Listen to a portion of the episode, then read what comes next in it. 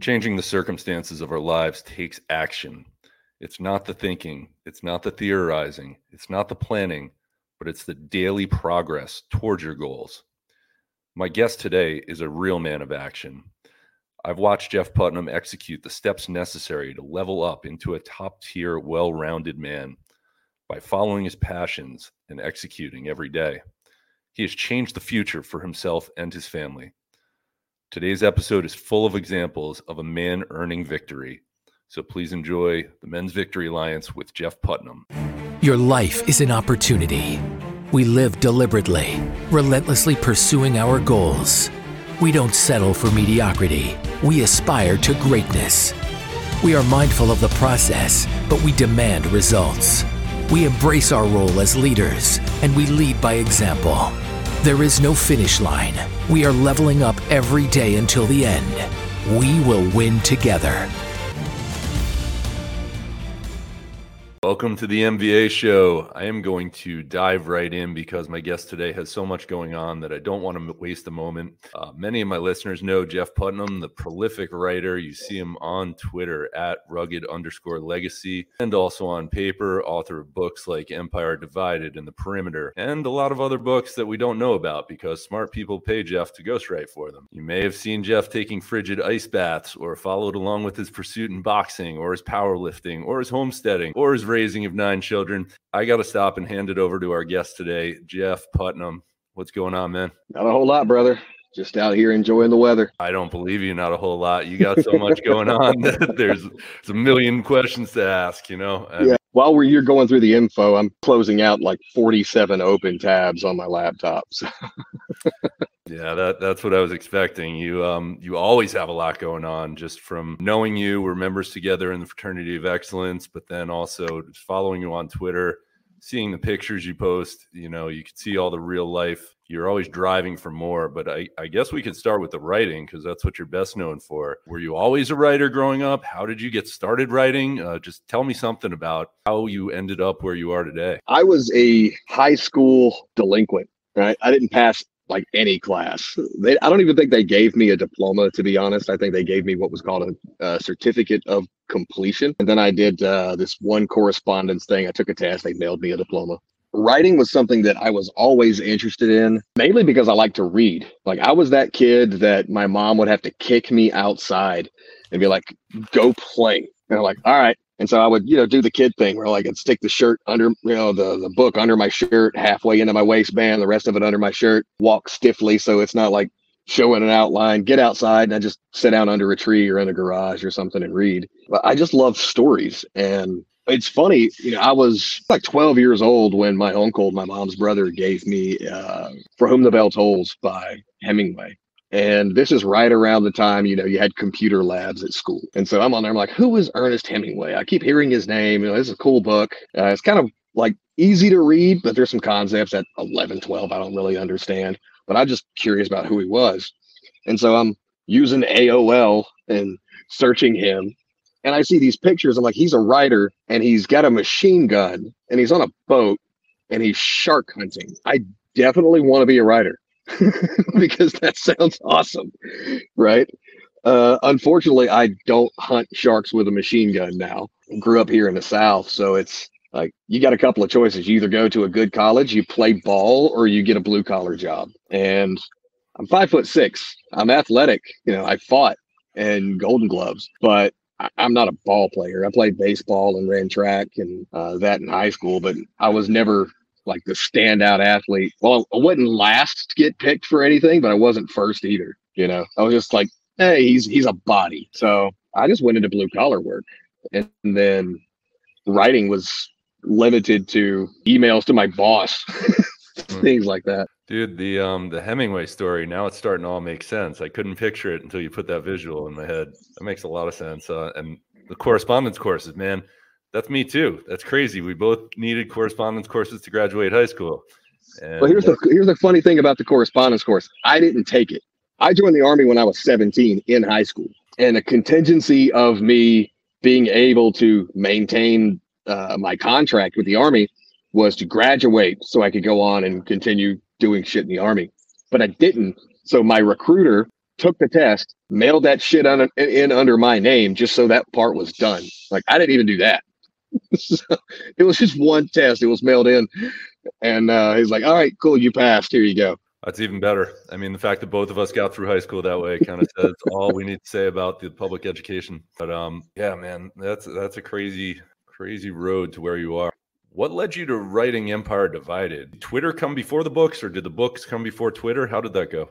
Well, when I started my first company, uh, Rugged Legacy Grooming Supply, you know, the, the beard stuff, I needed to learn how to drive traffic to the website. And so I went into the mm. into the Google box and started looking like, what do I do? How do I get customers? And it's like, well, you know, you could create content and drive people there. And you know, standard Google results, you need to write blogs. You need to market it on social media. So I was like, oh, well, I'm too broke to pay for ads. So Twitter seems like a decent starting point because everything is free on Twitter, right? Unless you're paying for Twitter Blue, like, you know, I do, because it cuts down on ads. But um, no, I all right, I'm just going to market it on Twitter because Twitter people see tweets no, no matter what. You know, everyone in the world can see them. It's not like Facebook where it's like you get eight people from high school on, on your friends list, which was like what I was. It's not a business if you can only sell something one time to your eight friends right? And they're asking for discounts. So I'm just gonna market the crap out of it on Twitter. And I was just tweeting like crazy, throwing shit at the wall. And eventually I got better at writing and I was like, all right, I need to write some blogs. So I was writing blogs based on the customer archetype that Rugged Legacy was kind of poised to, right? You know, the outdoorsy guy, the blue collar guy, the uncelebrated man that Gillette hated because he was toxic. And so I wrote blogs that me being a part of that market would want to read. You know, it was blogs about outlaws and why we love outlaws. It was blogs about how men view themselves and the way they see the world and they feel like the world sees them and what they have to do to navigate the world. I started writing blogs about that and they took off. You know, I mean, I was sending blogs to like random strangers. Hey man, read my blog. Never met them, never talked to them, but that's how we end up being like friends. You know, it's like, hey, this is good. I like you. Let's follow each other. And bam, you know, that kind of thing happened. It was very organic networking, right? I'm just sending blog links to people. And a few years into that, uh, I think it was 2020. Yeah, it was 2020. Actually, no, it was December 2019. I said, you know what? In 2020, I'm going to have a paperback. Head over to mensvictoryalliance.com and sign up for your free guide to leveling up in money, marriage, and mindset. Follow us on socials and YouTube to see what the MVA crew is up to. And so January 2020, I sat down and started writing. And in February, I finished writing. And that was that was Empire Divided. It was based on you know everything that we'd seen within the political spectrum, the way that you know people look like tribalism, like it's a bad thing, but no matter how you avoid it, you end up sinking into some level of tribalism with whether it's your family, your peers, your clique in school, the group of people you hang out with at work. You know, you exclude other people from your friend group because they suck. And so that's tribalism. And it was more of a deep dive into, I guess, the internal side of uh, what it means to be a man and what drives a man. It's a crazy story. You know, when you pick up something you're interested, you go all in 7 million miles an hour. Like I've seen it over and over again. And the fact that you decided to write a book and wrote it in, in a month, that's just another 35 days.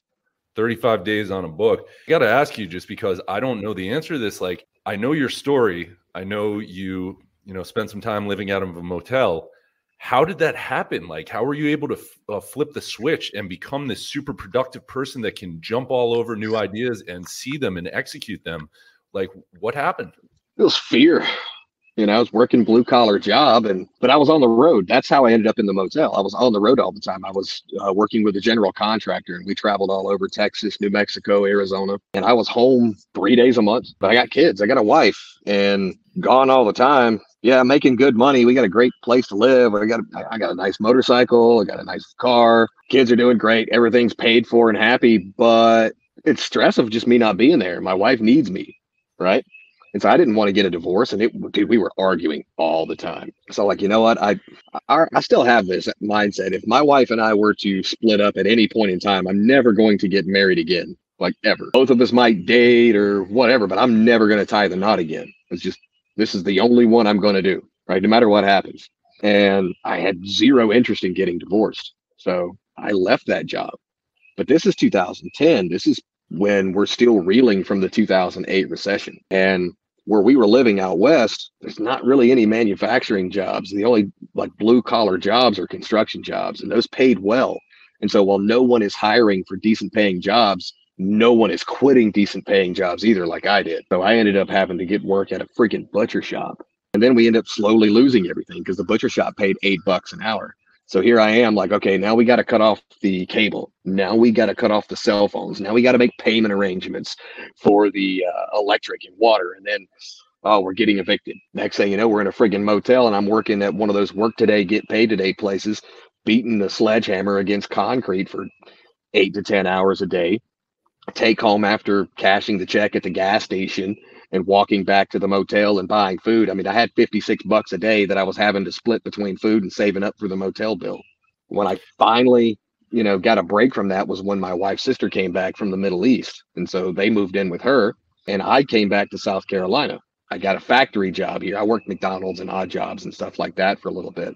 But when I got a factory job here, like almost four months after being gone, you know, sending half of my McDonald's check or whatever to my wife, while she was living with her sister. The job paid well, and I I just dug in. Never again am I going to let this thing happen.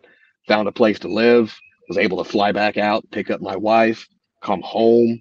You know, our home, a place to live. It felt really weird having our own place for a while. Like it was like an adjustment. The fear of ever letting it get back to that was like, no, I'm just going to double down, work 100 hours a week if I have to. And then, just like anything, you start feeling burnout. So I ended up going, I don't think I can work at this freaking plant, you know, for another 30 years. And I'm talking to these guys that were like, oh, I can't wait to retire next week. Like, oh, how long you been here? Like 38 years. Screw that. These guys look beat up, broken down. Can't do that. So I just said, I'm not going to quit my job, but if I can work my ass off the way I do at my job, six, sometimes seven days a week for three weeks straight, before we get one day off, then I can definitely put in some extra work on starting something of my own that will at least make it to where I don't need to work so much overtime. And that was Rugged Legacy. Yeah, that was Rugged Legacy. So watching you back those couple years, it seemed like as especially when you left the job and, and focused full time on rugged legacy that was your number one priority. And now it seems like writing is your number one priority. So is that accurate? How did you learn that that was a switch you wanted to make as far as where to put your priority effort? Well the way that i was able to make rugged legacy profitable was by learning how to write copy because mm-hmm. products do not sell themselves whatever it no matter what anybody else says. I had to like dive in and learn everything i could about copywriting and i didn't have a dollar to spare between everything I was already paying. So that was just trial and error and seeing what worked and copying what other people were doing and you know, just reverse engineering it to myself. I got really good at it. And then I realized I started seeing people were selling copywriting as a service. So I'm reaching out to other creators, other brands. I can fix your copy and you can pay me for it. I think I was like paying like a hundred bucks for a web page is what they would pay me. You want some product description, some sales copy, you know, but I got again, I got good at it. And then I started realizing I can charge more for this. And then always in the back of my mind, I've always wanted to write. I've still got Hemingway, you know, in my head, shark hunting with a machine gun. Maybe one day I'll still get to do that. Man, I hope so. I doubled down into the writing and, you know, well, I'm good at copywriting. Maybe I can be good at creative writing. Then I did that. And it's something that, you know, it's it's easy to do something when you love it, right? it made it easier for me to really dive into honing my craft of being a writer because I loved writing and I love stories and I look at everything in stories. That made it all easier. And now I get to write for a living. Yeah, one thing I like to do during the episodes is like stop and say, what what is Jeff doing here? And he's following what he likes to do, but there is no roadmap. There's no GPS coordinates to figure out what he's going to do. He just starts to walk down the road and figure it out as he goes along. And we see this story overlap with anyone that succeeds entrepreneurially. You have to you have to just take a chance and go down that road and find find your own path. So that's really cool. Do you enjoy being on Twitter? You're so consistent on there, and I see you interact with people and how you handle some people on there. It's quite amusing to watch. Is it is it fun for you to do? Sometimes it's fun, and sometimes I'll just say, you know what, I don't want to be on Twitter for the next week, and I'll write and schedule just a week's worth of tweets and never check a single notification, never check a single DM. I do not care sometimes. Yeah. But I mean, for the most part, it's enjoyable because I get that's how I met you. You know, I, I met you through Zach, and I met Zach on Twitter. You know, and it's how I met a lot of people that I've made a lot of money with and and partnered with. You know, like Dylan Madden, for example. You know, I met him on Twitter through I think it was Chance Lunsford, and it turns out he's from Charleston, South Carolina like three hours from me. So we hit it off. We became business partners, made each other a ton of money. You know? So it's enjoyable when you look at what you can get out of it. But sometimes it's just, I, I need to step all the way back and look at the real world. And I do that too. Uh, but it's a balance. I look at Twitter like a job. I don't look at it as like, you know, it's a pastime, but I do enjoy my work. So it's, it can be fun. Yeah, Twitter is an odd place for me. I mean, what you described is exactly it. You can find really, really good things out of it you just have to sift through a lot of bad things to find them. And sometimes the bad things overwhelm the good things in the short term. And I'm like, oh, I hate Twitter. But then, you know, I'm talking to you. I'm probably not talking to you today if it wasn't for Twitter. So I gotta, I gotta say it's a good thing overall. Another thing I wanted to ask you is so you're in a different place in your life now than you were even a couple years ago, and certainly than you were a decade. How is it adjusting to things like I know, like you're, I don't know, what do you want to, what do you want to do next, and what do you want to do with your current success? Well, my goal overall is to work hard enough to eventually get to a point where I never need to work to survive again. And I'm not working to survive right now. I enjoy what I do. But if I stop working, I'm eventually going to have to work to survive. I'm in the building process now of putting it together to where one day I could I'll be able to step back and be like those CEO shareholder guys that like show up to like one board meeting a year and just play Candy Crush working my way up to that, building everything that I'm building now. I love the outdoors. I love working with animals. I'm like, you guys could probably hear my chickens screaming in the back over here a few minutes ago. And I like being a part of a community as well. So my ultimate goal is buy more livestock, which I've been slowly acquiring over the last two years, uh, and expand to where I can sell beef straight to market, you know, and be you know, like around a small community, a small town you know, where most people, most local places to eat and local stores get their beef from me. Because I mean, I grew up around cows and horses anyway. You know, I mean, I lived in a place called Cowpens. There's a reason it was named that, right? And that's that's what I want to do ultimately is something I can do, build, and then pass on to my kids. And if not, they can sell it all and split the money. I don't care. I'm going to be dead never needing to work in the future that was always my motivation too everything i did it was with that goal in mind so that if i stopped now i can do that but i don't want to stop it's fun but it's it's all the difference in being able to have that be a choice and not mandatory but you mentioned the word community and that's how we know each other. We're in a community together. And i know personally the community has improved my life tremendously and i interview people every week that say the same thing. But what if you had to distill it down to two or three things? What has been the best part about being in the fraternity of excellence our our community? You know when you're in the military you've got that guy next to you you know on either side of you that if i called him at 2 a.m and said hey man i need to hide a body he would be there and that level of brotherhood is what makes the fraternity of excellence worth all the time i've put into there and i've been in there i think like three four years now i could call any single member of the FOE at 2 a.m. and say, Hey, I need to talk. They're going to go, All right, what's up? I need advice. I need some help. That level of brotherhood, knowing that somebody out there has got my back and having it, it's a pride thing too, that I've got these guys' back, right? And being a part of something that's bigger than myself, helping other men get through things I've gone through or get through things that they're going through that I haven't, but I can offer my own perspective whether it's helping them fix finances, helping them fix their marriage, helping them be better dads, get in shape, whatever, you know, l- learn to bust concrete with a sledgehammer. I don't know, but whatever it is that you know, we have a guy for that, and that, that's the strength is that it's a network of dudes that make your life easier while making you better. You got to do is contribute. So basically, what I heard is you needed a community to help you hide bodies. Very good, very good. I mean, I mean, yeah. You know, I don't have that many pigs yet, all right. So sticking with the community, we met up this past summer at um where were we tennessee or north carolina one of those states it, it, was both because it was both we were in we were staying in north carolina and then we went to tennessee to go caving there we go that's what it was so on site there were about 31 35 something like that guys and we had a campfire every night where we had some really deep discussions. Uh, I got a lot out of them. I learned some stuff about my brothers in there, and I even learned some stuff about myself. They were powerful events. But during one of the nights, you took the floor and told the best story I've ever heard. And I don't even remember what it was about, but I'll never forget the delivery. And I've told some people about this. I'm like, it was like Morgan Freeman couldn't tell a story this good. so there was a couple questions I wanted to ask about it. It was like, number one, did you deliberately work on your storytelling storytelling ability, or was it a natural thing?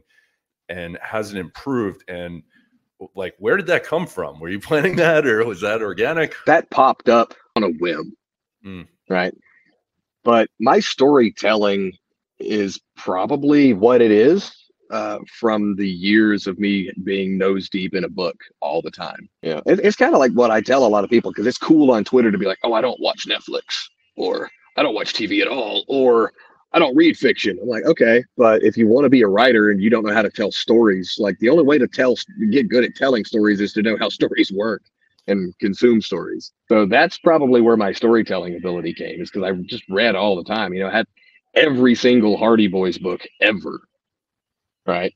And I'm reading like Clive Cussler at age 13 because my uncle loved it. But I think, I think enjoying writing is what makes me uh, a better storyteller. Glad you brought that up on the no TV and stuff because sometimes I'm one of those guys. I'm like, whatever reason, my attention span doesn't go there. I want to read about business, but that's why I'm not a writer. And that's why you are. Like, you truly enjoy it and you followed that and you you can make a business out of almost whatever you're interested in if you just reposition it into something that the market wa- wants. So now when you're watching movies, like that's market research. It's amazing. That's cool that you made that part of your job going to wrap it up soon, but I, I definitely want to ask you about how your business and your personal growth has improved your family life because I know you're you're so happy these days, and it's got to be going good at home. And you're a father of many. Uh, I know the number. You can tell the audience. So tell me about how that's gone. Well, yeah, I've got nine, eight boys, one girl. The simple explanation for that is my wife just finds me irresistible, and I can't keep her off me. you know, I've I've got no. I mean, I'm tired all the time because she just keeps trying. She keeps wanting to try.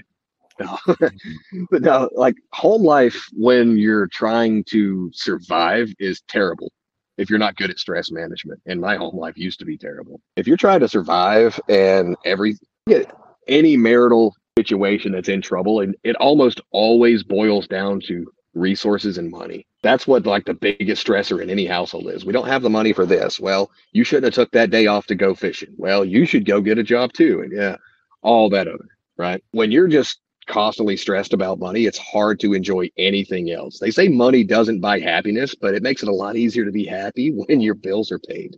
Not having to worry about surviving, having bills paid makes it easier to have to like allocate certain, you know, amounts of bandwidth to just being a husband, just being a dad, and hanging out with the family and going to go just randomly say, Hey, babe, let's go get in the car. Where we going? I don't know. We drove like 600 miles round trip because we decided to drive up to Tennessee and get a bite to eat and come back. I'm like, what'd you do in Tennessee? Oh, we just like found a restaurant and ate and came back. Like, that's all we did. But you can do stuff like that when you're not stressed about, well, shit, gas is $3 a gallon. That money doesn't buy happiness quote. It's so funny. Like who actually says that? We we always say they say money doesn't buy happiness, but who are those people? Like, I think they are wrong. you know, I, I think one of the common rebuttals to that was like money doesn't buy happiness, but it does buy a race car. You never see a race car driver crying. there you go. That sums it up. Last question what are men struggling with most and what is the one step they can take to turn it around? Because we deal with this stuff all the time in the fraternity so what's your take on that? I think most men are miserable.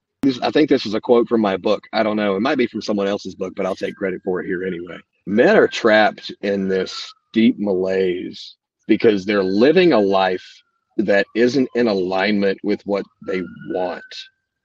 It, they're not living in alignment with who they really are. They're they're stuck in this groundhog day existence, right?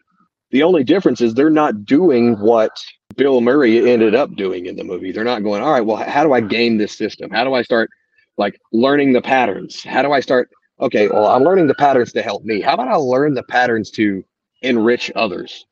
And that's how he ended up breaking the cycle and finally waking up on February 3rd is he started living his life in a way that tr- was enriching others and helping others. He, it took him helping everybody in the town to get out of the out of the loop.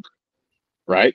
I think the biggest thing men struggle with is they're living a life that they don't believe in. They're just trying to get by. They're just going from one day to the next. And it's, you know, it's like the nine inch nail song. Every day is exactly the same. Every day can be the same if every day is good. If every day has a purpose, if it's driving towards something, that's great. But if you're just trying to make it through to the end of it, that's that's not living. That's just existing. And I think the reason they struggle is because they don't think they can do anything else.